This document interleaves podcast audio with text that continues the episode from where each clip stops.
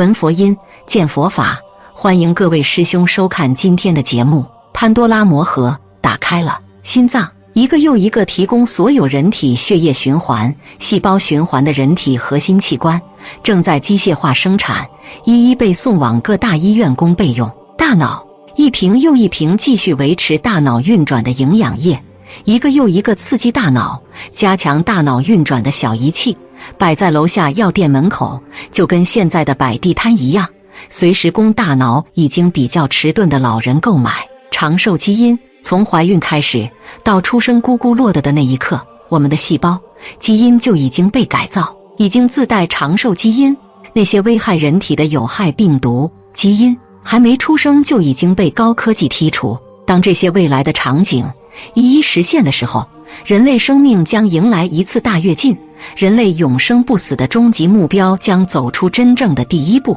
虽然我们已经见过了人造鸡蛋、人造肉、人造皮革等等，但这些都是没有涉及到生命这个层次的，跟心脏、大脑等等完全是好几个维度的巨大差别。如今，第一个关于人造心脏的预言已经实现了，让我们一起睁大眼睛，见证这人类生命史上前所未有的一幕。目前，全球已经有两家医疗机构的人造心脏达到了商用的标准。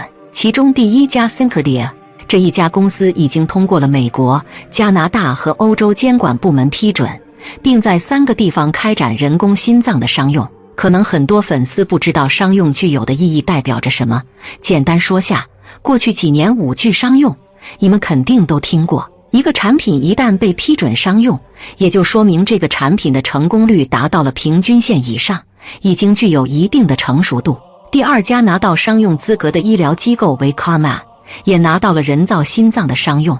这是一家法国的医疗设备公司，该公司旗下的人工心脏产品已经获得欧洲监管机构批准。我们都知道万事开头难，一旦有了第一个、第二个。相信很快全球就会出现越来越多的人造心脏机构。那目前的第一批人造心脏长什么样？有多厉害？当一个人的心脏功能衰竭之后，心脏的压力不够了，导致血液流通缓慢。现在最顶级的医学技术就是给你的心脏装一个类似于增压的水泵。然后与外部的电源相连接，然后心脏泵里高速旋转的转子就会产生压力，帮助心脏完成血液循环系统的工作。但是，一旦你的心脏病情比这个还严重，已经连心房都坏死了，那用这个就已经没用了，只能手术换心脏。现在的科技已经属于很发达了，换心脏很多医院基本都可以做了。但是这个有一个非常非常重要的条件。必须有人愿意捐献自己的心脏，你才能换心脏，不会凭空产生。有人要换心，就有人得捐心。按照医疗机构 Karma 给出的数据，目前全球至少有两千六百万人存在心脏衰竭的重大问题，但是每年展开的心脏移植手术仅为四千至五千例左右。简单来说，就是捐心的人太少太少，绝大部分的人根本等不到换心那一天。生命就已经走完了，来不及了。但人造心脏的出现打破了这一项传统。与传统的心脏辅助增压设备不同，人造心脏全部都是用生物材料人工制造的。这些已经生产出来的人工心脏主要是由生物材料制成，包括人体心脏内的两个心室、两个心房以及四个瓣膜，同时里面还有传感器、锂电池等等组件。整套人造心脏的设备，简单配图其实就是这样。外面的机子可以背在身上，是用来充电的，以随时保证心脏内的锂电池拥有电量。充足的电量能够保证人造心脏根据人体的活动变化、运动变化，自动的调节全身血液的流动速率。重量方面，因为全部都是使用的生物科技材料，人造心脏的重量也比一般人体的心脏要重三倍。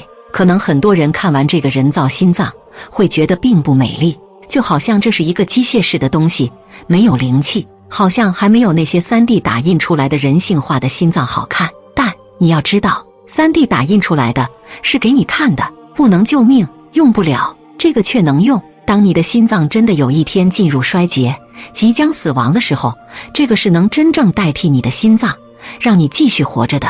仅此一点就已经是无价。小编真的很好奇，难道死亡真的就不会再是人类生命的终点了吗？说完了人造心脏，我们再来说说另一个人造产物。作为一种新兴的食品技术，人造肉在近年来备受关注。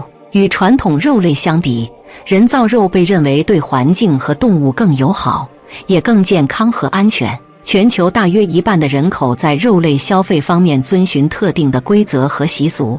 支持人造肉的人通常关注环境问题、动物保护、安全、健康以及味道、成本、生产过程和素食反应等方面的优势。但随之而来也会带来一系列问题，比如佛教弟子能吃吗？就小编而言，我觉得问题需要具体情况具体对待。